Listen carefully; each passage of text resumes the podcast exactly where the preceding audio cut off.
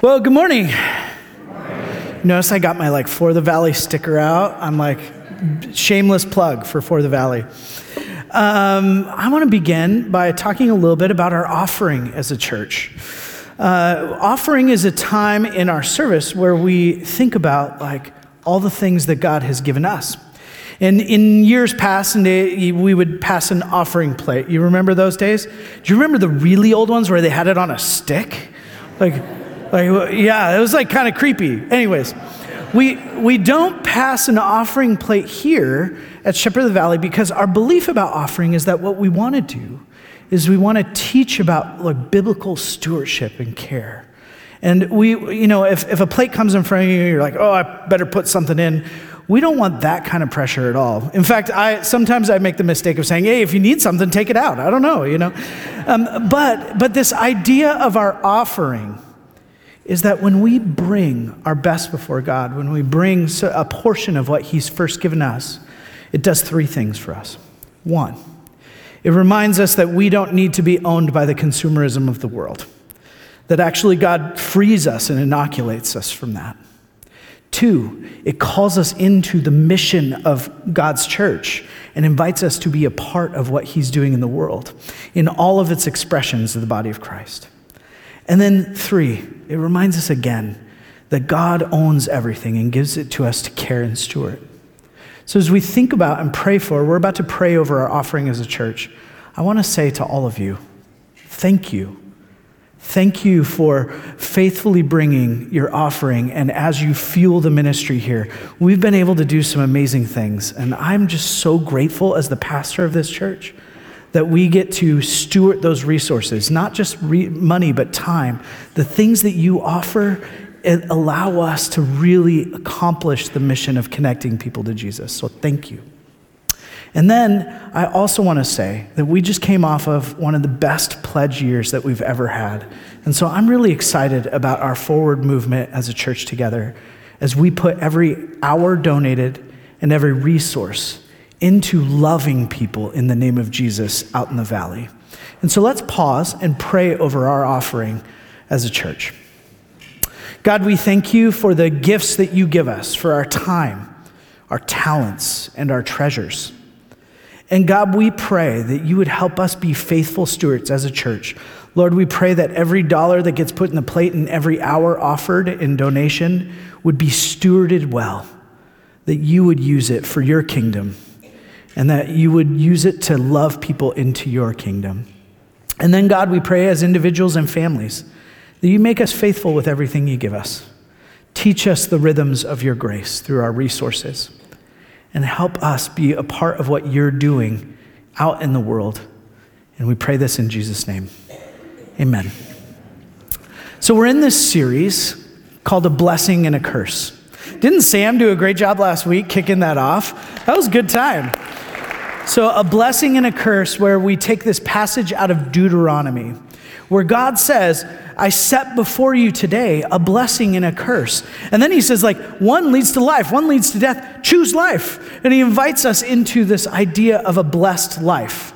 Now, anyone in this room ever see like anything hashtag blessed on your social media feed? Does it, does it often look like things that God would be about? Like, usually it's not, right?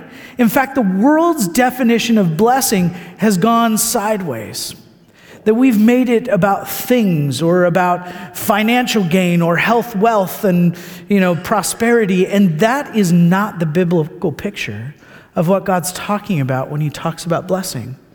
And the reason why we're going to spend this season, I, we may spend a year in this area of like just understanding biblically from cover to cover what God means when he talks about blessing and how he wants to bless us and use us as a blessing into the world.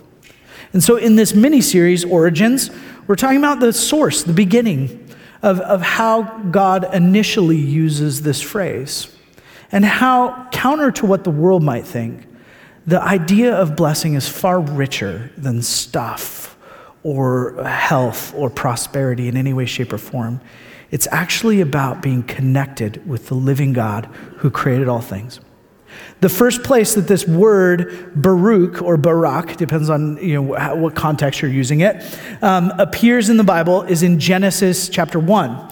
In Genesis 1.22, it says, God bless them. He's talking about the, the fish and all the birds of the air. And he says, Be fruitful, increase in number, and fill the water in, in the seas, and let the birds increase upon the earth. And so the first thing that he blesses is the creatures he created. And he, his blessing somehow goes with it this life and this multiplication factor of exploding.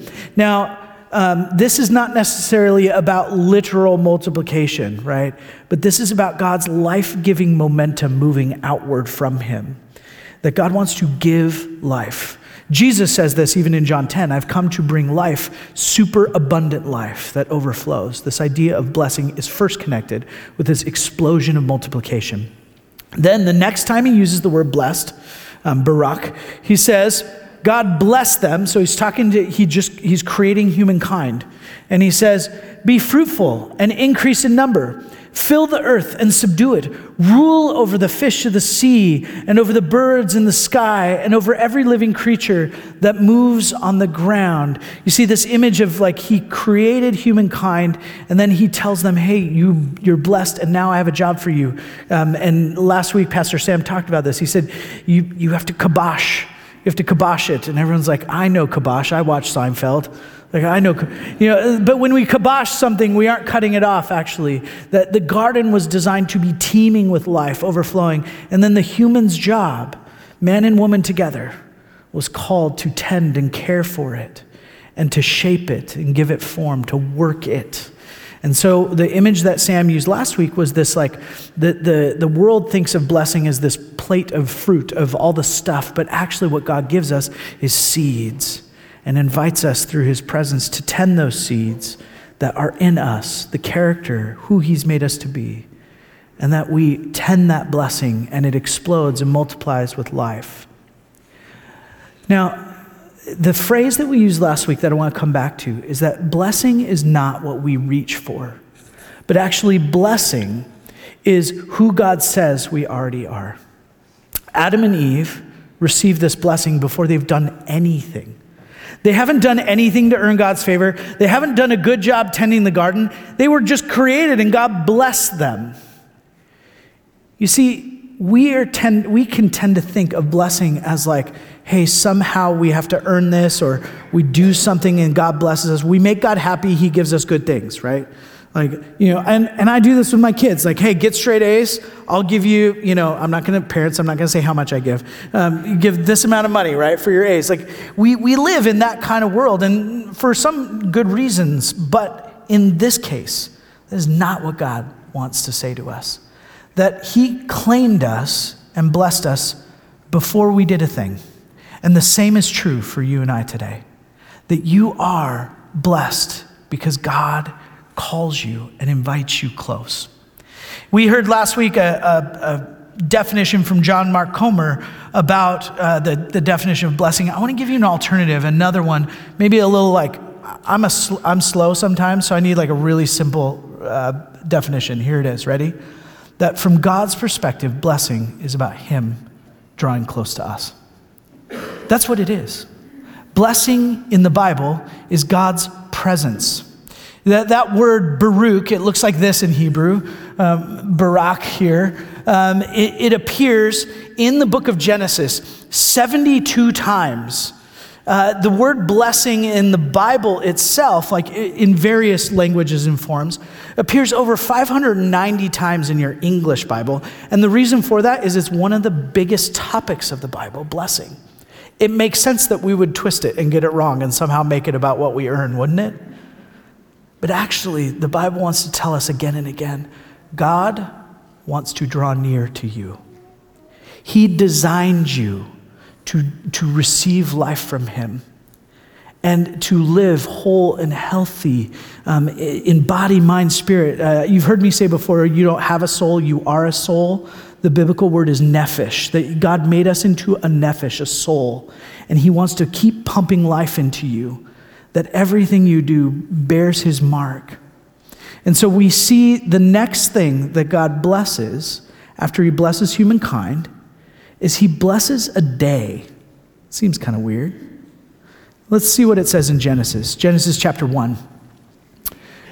God saw all that he had made, and it was very good, which each day he creates and God says, "Oh, it's good. It's good," which tov in Hebrew means it works. Like that this is good. And when he creates humanity, he says, "Ah, it's very good." And there was evening and there was morning the sixth day. Thus the heavens and the earth were complete in all their vast array. By the seventh day, God had finished the work that he had been doing. So on the seventh day, he rested from his work. Then God blessed the seventh day, and he made it holy, because on it he rested from all the work of creating that he had done. Seems strange to me, like anyone ever like you know hear about like events in your community like blessing of the pets, blessing of the like bikes. Anyone here like stuff like that? Uh, I had this friend Nate. Um, we're in a doctoral program together, and he was telling stories. And he told us this story last week of how this this guy who kind of would come to church from time to time, owned like this big club, said, "Hey, I want you to come out and do a blessing for us in my club." And so Nate, Nate's like, "Okay, yeah, Pastor Nate, come on out." So he comes out and he walks to the back of this the, the outside and there's a thousand bikers, like motorcycles. And, and the guy's like, Pastor Nate is gonna bless your bikes. And Nate's like, What? So he goes from motorcycle to motorcycle. And the guy made stickers. This bike was blessed by Pastor Nate.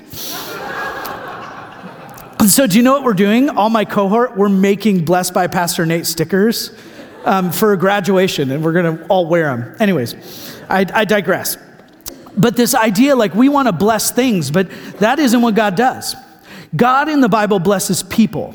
In fact, this is the only time that I can find in the scripture where God blesses something other than a person. Now, why would that be? Why would God bless a day? I mean, I already talked about like how God is desiring and blessing to be close to us. So why would he bless something that's not a human? Ah, because us left to our own devices won't leave any room in our lives to experience the blessing of, being, of God being close to us. That we run so fast and hard that in the order of creation, that God created space. So Adam and Eve are created, and then um, they're created on the which day? Do you remember? I'll give you a hint. Say it loud. Six. Day. They're created on the sixth day. They haven't done a lick of work. What's their first full day of life? The day of rest. Interesting. Does that, does that seem like the opposite of how we do it? Anyone like max out and then when your tank's empty, you're like, I have to rest. But actually, we're designed to work far differently. Uh, this guy, uh, several years ago, used this analogy to talk about this design from work to work from being rested. Um, his name was Mike Breen, and he did it like this. He had like a pendulum, right? And so, like, we're here on rest. This is the sixth day. God is creating Adam and Eve. Then their first day is rest. And then now work, rest, work, rest, work, rest, work. That you and I are designed to work from a place of rest. But we turn that pendulum into something very different, don't we? That we stand here and we're like, work, work, work, work, work, work, work, work, work, work, work. I'm only doing it this way because I can't do it this way. you know, can anyone do this thing? I can't do this thing. And then my daughter will grab it and she'll be like, bam, bam, bam, no problem. But here's the thing we turn what God designed to be a rhythm into this paddle game that we can never win. Anyone in this room in the last couple years ever feel burnt out? Have you feel worn out? You see, you were designed to be blessed to rest. And the reason why God blessed that seventh day, right out of the get go, is to create space for Him to come to you and be near you and to draw close to you. As you know, even in the way that the Hebrew thought thinks about the day, the day doesn't begin in the morning for the Hebrew thought. It begins, there was evening, there was morning. The day begins at sundown and ends at the following sundown. You see, that the first thing we do in the day is we sleep, we rest. And so God designed us these rhythms of life. And we burn ourselves out with the never ending work. There's a reason why this is important for us. One, God wants to bless us with his presence and be near us, he wants to draw close. But also, a second reason is that in God's blessing in our lives, it's an invitation for others. That was the whole biblical point. It's an invitation for them to see and experience that same blessing all throughout the biblical story. So you're going to hear soon, you're going to hear about Abram or Abraham and how God blessed him. His point in calling a people, in calling Abraham, in calling the church later, is that people would see the blessing of God's presence in our lives and how that creates a whole and healthy rhythm and how we love one another and how we navigate the world, even in the midst of hard things. And they would want that. That, that was always the intent. It wasn't the intent for Israel to be separate and be blessed, and we're blessed and you're not blessed. It was so that all the nations would want to come close and be near God in the same way. And that is still true today. God wants the whole of the world to be blessed.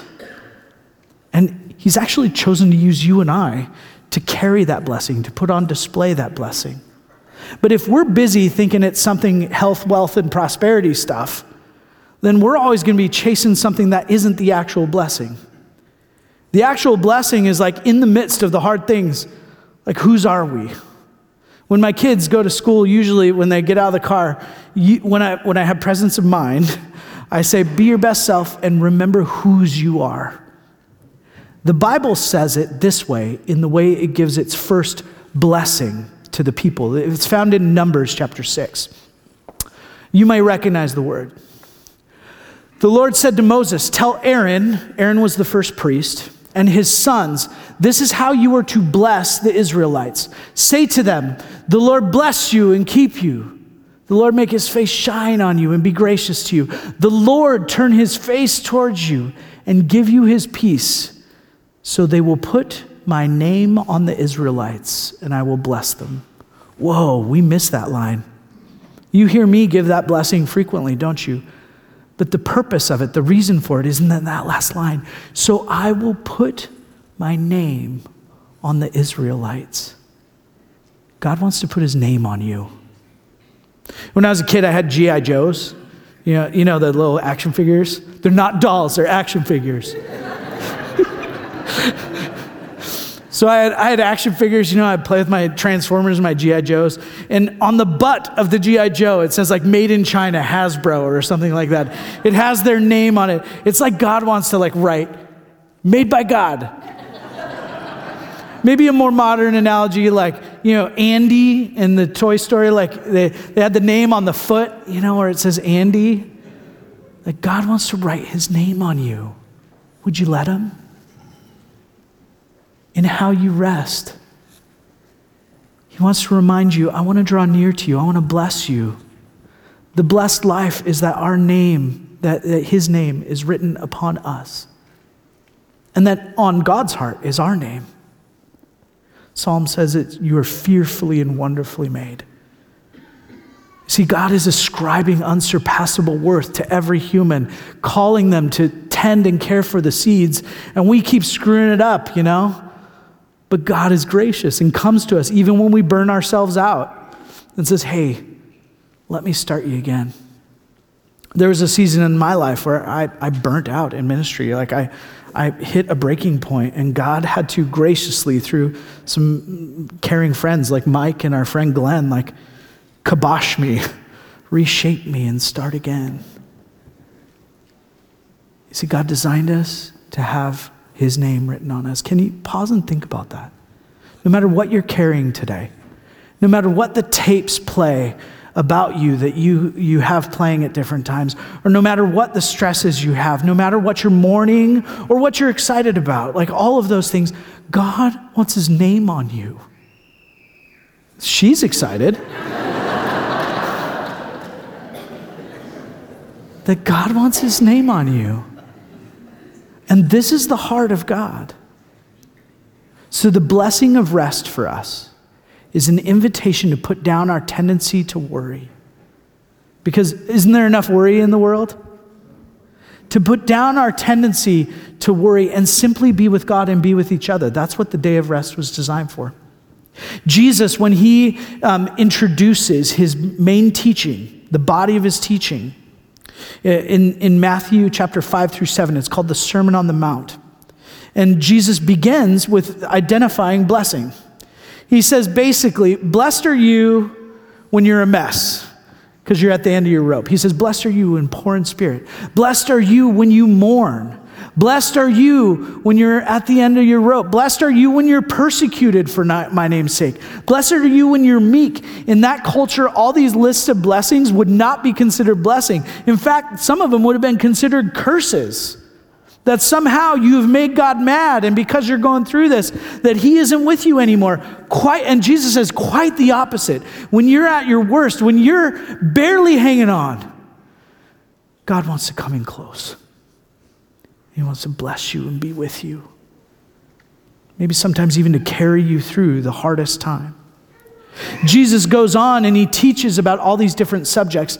And when he gets to worry, I made this connection as I was prepping for this sermon. I'm like, oh, yes, this is why he blesses a day. Because if I don't have this day, if I don't have this designed rest, if I'm not slowing down and, and allowing God to fill space, what's going to happen to me is I'm just going to spin out on all these things. Anyone in this room worried about stuff? Hey, liars. don't worry, Jesus loves you too. You see, like all of us, we, every single one of us, we we get spun up from time to time. And we want to stuff it. That's called denial. But Jesus wants us to learn how to rhythm it. And this is what he says in Matthew 6. He says, Therefore, I tell you, do not worry about your life, what you will eat or what you will drink, or about your body, what you will wear. Is not life more than food, and the body more than clothes? Look at the birds of the air. They do not sow or reap or stow away in barns, yet your heavenly Father feeds them. Are you not much more valuable than they? I, just pause. Are you not much more valuable than they? God wants to write his name on you. When he writes his name on things like, you know, you don't write your name on junk. Like I think about my daughter who she'd paint these paintings for me, you know, write her name on it and bring it to me and say, "See, dad, see what I made?" And God, like with this childlike grin, is holding you up and saying, See what I made. So why would we worry? We're much more valuable to Him. Can any of you, by worrying, add a single hour to your life? In fact, quite the opposite. Data tells us that we take time from our lives by our worry. And why do you worry about your clothes? See how the flowers of the field they grow. They do not labor or spin. Yet I tell you that not even Solomon in all his splendor was dressed like one of these. If that is how God clothes the grass of the field, which is here today and tomorrow is thrown into the fire, will he not much more clothe you, O you of little faith? And the danger for us whenever we hear that phrase, O you of little faith, is somehow God's like, you of little faith. Like anyone in this room, like, I, I don't have enough faith. Anyone ever thought that? Guess what? It is not about how much faith you have, it is actually about who you put that faith in. Because Jesus says, even the faith like a mustard seed will move mountains, right? And when he says, you have little faith, he's like, hey, I got you. I'm big faith. You're little faith. It's cool. Like, oh, you have little faith. So don't worry, saying, What shall we eat? Or what shall we drink? Or what shall we wear? For the pagans, and the word there is the nations, all the nations run after these things. And your heavenly Father knows that you need them. I think so, anyone forget that in this room? That even as I begin to pray, like I'm like, God, here's my list. I don't even know what to pray right now. But yet God already knows what I need. And sometimes it's not what I'm asking for, amen? That He knows what we need. So then He offers a thought. Jesus says, but seek first his kingdom and his righteousness, and all these things will be added unto you. What he's saying is like, hey, why would we worry? Because God wants to bless us in rest. And having a day of rest is really God inviting us to have space in our lives for Him to remind us of this again and again, among a whole other host of topics. But for me, when God carves out that space for me and blesses me, I can then bear that blessing out to the rest of the world. So, with my remaining minutes here, I wanted to offer just kind of four practical things that you and I can think about as we create space for blessing and we stop pounding the paddle ball and fall back into the rhythm. The first one is don't do what the Pharisees did, don't make it into a new law. Like, can I do this on my day of rest or this on my day of rest? Can I, can I kindle a fire? Can I, is it okay if I look at my email? I don't know. I, you know what, am I going to get in trouble? Is God going to be mad at me? Then we're doing the same thing. We're doing the exact same thing. We're, we're creating cycles of spin. Don't make it into a new law. Like Jesus invites us close. And then, two, that a day off is not the same thing as a Sabbath. Sabbath is an intentional creating of space for us to be with God and with each other. Anyone have a to do list on the day off? I can show you mine. Like, it, I, we can numb pain, we can avoid dealing with ourselves and being with ourselves just as much with day off stuff as we do with work stuff, can't we? We can hobby ourselves into no connection at all with, with friends or with God or with our spouses or our loved ones. That it is not the same as a day off. I keep a day off, that's Saturday. Michelle usually owns that, or maybe a hunting trip. And, and then I keep a, a Sabbath, and most days it's Friday. And guys, I have to say too, these four things, like, I'm a learner in this. Like, I, there are days when I'm hitting that paddle ball too. So, like, I don't have this down. I'm learning. I'm learning the rhythms of grace. But then the third one is that we have to plan our rest. Anytime I do a wedding, I always talk about this like, plan your rest before you plan your work. Like plan your vacations. You have something to look forward to. Guess what, guys? In two weeks, I get to go to San Diego for Michelle's birthday. It's warm there. Praise Jesus. But we, we look forward to these rhythms of space and rest. And we create these spaces so that God will fill them with a reminder that He has never left us. And so we plan our rest before we plan our work. And then finally, consider who and what you will say yes to. That in this space we've created, that, that we have to, our yes is only as good as our no. And so we have to say no to some sometimes really good things. I was talking with Mike, who uh, is here with us today for Christians last day, um, and he, he was telling me he has to say no to technology on his day of rest. I was like, ooh, I don't know about that. That's going to be really hard, you know. But, but uh, what do we have to put down to say yes to creating space? The blessing of rest is an invitation for us to put down our tendency to worry and simply be with God and with each other. So then, what do you have to put down in this season? I want to go into a time of prayer where we can offer God all the things we get spun up about and invite Him to create a little extra space of rest in us. In Matthew 11, Jesus says this He says, Are you weary? Are you worn out? Are you burnt out on religion and things? This is the, the message translation. He says, Then take my yoke upon you, my way. For my burden is easy and my way is light. You see, God designed us to bear the weight of His presence, not of all the stuff that we want to throw on top of it. But that begins by letting Him create that space for us and let us be blessed. So let's pray. God, we thank you so much for the rhythms of grace that you've given us. We thank you that you, the predominant message of the scriptures is that you want to bless us, you want to be with us, and you, through us, you want to be with the whole world. Lord, we confess that sometimes we, we don't allow space for our awareness of that or view. Lord, we offer you Whatever it is right now that has got us spun up. In your mind's eye, friends, I want you to imagine what you worry about most. I want you to lay that at the foot of the cross. Hand it over to God.